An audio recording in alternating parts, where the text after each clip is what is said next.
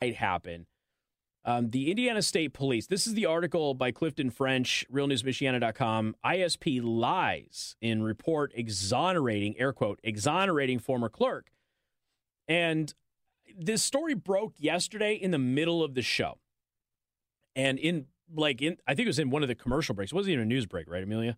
Like one of the commercial breaks. So I didn't have a lot of time to review the documents. So I pulled up the documents, 21 page report uh, this is all dealing with Rita Glenn, the former St. Joseph County clerk, going into the absentee ballot room without a Republican being present, taking the Republican lock off without a Republican key. Um, and this kind of date, dates back to an earlier part of this investigation because we got this footage of her going into the room and then her and the Democrats going, there were no ballots in the room. And then all of a sudden we watch somebody wheeling out what appear to be ballots. And, uh, like, well, you said there were no ballots in the room, and then somebody goes in after that and, and looks like they're taking ballots out. And if they're not taking ballots out, what is it? Nobody ever had an answer for us. So there's a lot of questions about it. She threw something away. There were some questions about what that was and whether or not it could affect uh, the integrity of the vote. And, well, lo and behold, the Indiana State Police were investigating it. And a lot of you, okay, a lot of you were asking me about this. In fact, I think just on Friday during open lines, I think somebody called and said, do we have any updates on it? I'm like, oh, they're still investigating. We're waiting for the ISP report to come out. And sure enough, it came out yesterday. So in the middle of the show, we get the report. I wasn't able to read the entire thing, obviously, during the commercial break, but I did my best to kind of break it down and read some of it to you. And yesterday, I was left with there's a lot of unanswered questions here. And really, it boils down to the Indiana State Police basically saying, we don't have any evidence that she did anything wrong. Uh, we think that she was just trying to exercise her duties, and so we're done. That's kind of what it came down with. Well, that's the problem. The access to the room was always the main issue. There's a lot of people are like, we don't know that she's throwing anything away that could affect the vote. Uh, other people were saying we think she was. People were saying definitively no. I got some people who who do um, volunteer work in the elections, and they were adamant that she wasn't doing anything that would compromise the vote. To me, that's all well and good. None of that changes the fact that they took the Republican lock off without the Republican representative being there with a key that they were not legally allowed to have. Now, what this does is it brings in all sorts of questions. If the Democrats have access to the absentee ballot room whenever they want to go in, then the ballots in the ballot room are not protected. The whole point of Indiana law making it to where each party has one lock and they have representatives who are designated to be the people who unlock said lock goes out the window if you just have a master key to go into the damn room whenever you want.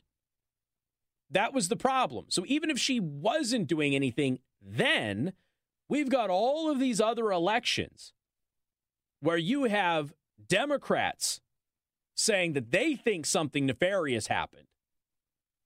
Now, I don't know if they're correct in that assessment? I don't know. You go back to folks, Pete, you realize that Pete Buttigieg got the nomination of the Democratic Party amid allegations of fraud. There's a lot of Democrats who don't think that Pete Buttigieg was the nominee. That that race was fixed. And that's not the only election that I've heard from Democrats about.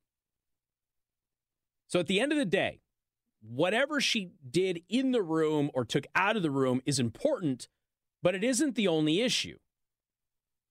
And there's a lot of people who are just focusing on no, no, no. She's not. She's not compromising the vote by going in there. And that okay, that's maybe, maybe not. I tend to lean towards I think she compromised the vote, but but that's just my opinion.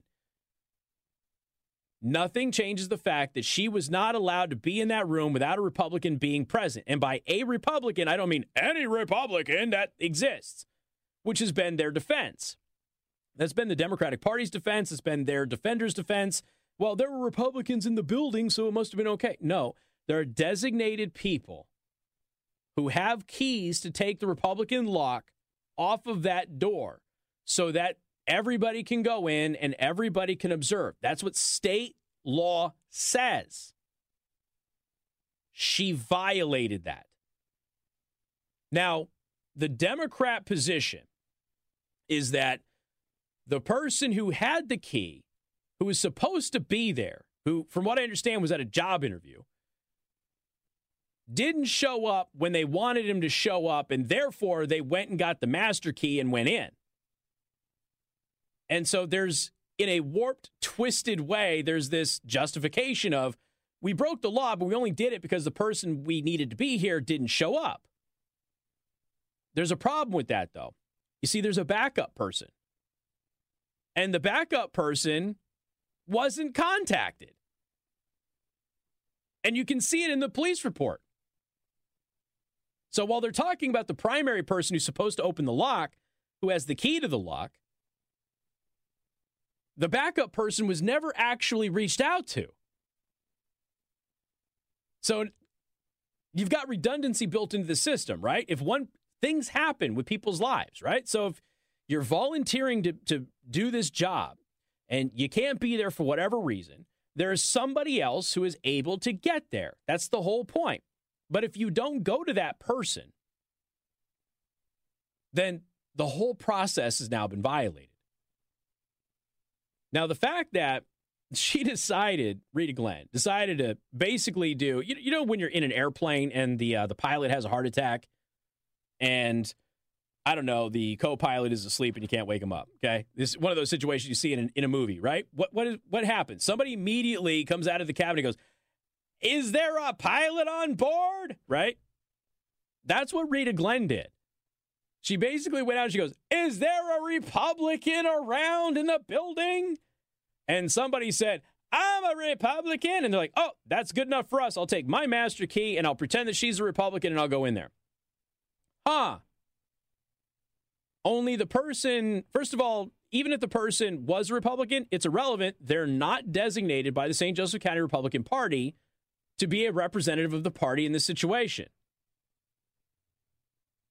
But beyond that, they're not even a Republican. They're a Democrat pretending to be a Republican to justify going into this room in violation of Indiana law. And the Indiana State Police report is basically, well, the first guy wasn't there, so they had to do something. I don't know. Now, let me ask you a question here. Because I defended the Indiana State Police throughout this, because I have great faith in the Indiana State Police in general as a police department. And I told you, like, generally, they when they investigate things, folks, they're really good. But I have some serious, serious issues with this. One, it doesn't address the key situation at all it doesn't address the blatant violation of Indiana state law that happened here at the hands of the clerk.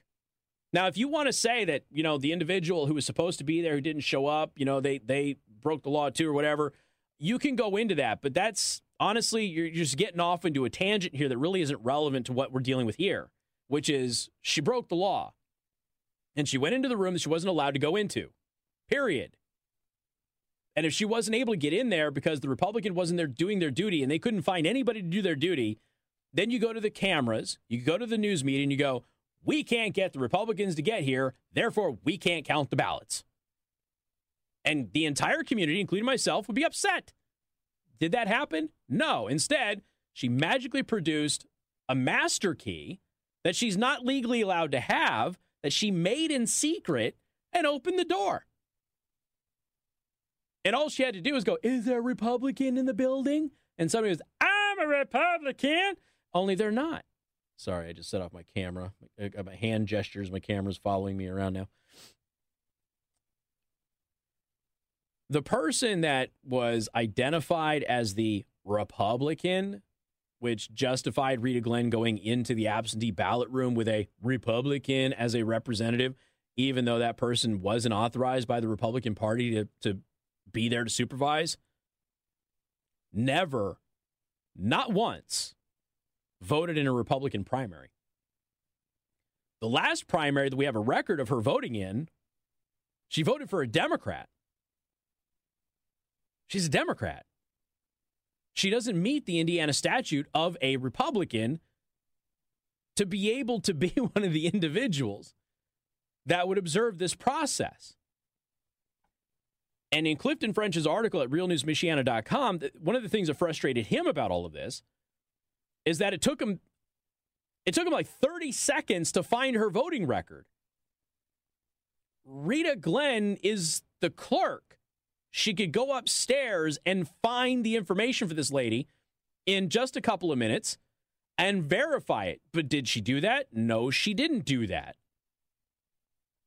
And I, am sorry. You know, it's funny. Um, I was looking at one of the, the television channels covered this yesterday when it broke, I think as balanced as they could. And the other one, you, um, covered it in the most biased and horrendous possible way that I think you can do. Oh, he completely exonerates her. It's all conspiracy. It's, it was just nonsense. Ignoring all of the other factors of this, completely ignoring them. The report issued by the ISP appears to parrot that point, stating that Glenn sought out a Republican to open the door. There's only one problem Glenn did not seek a Republican. Glenn had a woman by the name of Helen JoJo open the door. A quick search of her voting record shows JoJo would be considered a Democrat by Indiana statute. JoJo has never voted in a Republican primary and is not considered to be a, Repub- be a Republican by Indiana statute. In fact, the only primary that she has voted in was in 2008 as a Democrat, according to voting records. Those voting records could have been checked and verified in a matter of minutes by Rita Glenn herself in the same building in which she worked. Legacy media outlets like WNDU ran defense for Glenn, claiming JoJo self identified as a Republican when it would have simply taken Glenn a few minutes to walk to the voter registration office to verify JoJo's political affiliation and just a matter of seconds to call the office. Now, again, Friendly reminder still wouldn't matter if she was a Republican. She isn't authorized by the Republican Party. She's not an officer of the party. Now, I have to say something here. And I'm I'm telling this I'm irritated that I have to say it. J O J O is her last name. What else do we know about the clerk's office at the time that this happened? You remember? No, not that they have rehired one of Butch Morgan's Butch Morgan's accomplices with his ballot registration scheme that they were all convicted of and sent to prison for. Not that they hired one of those individuals back. No, no, not that. What was the other thing? You remember? A certain sheriff's wife works in the clerk's office. Did.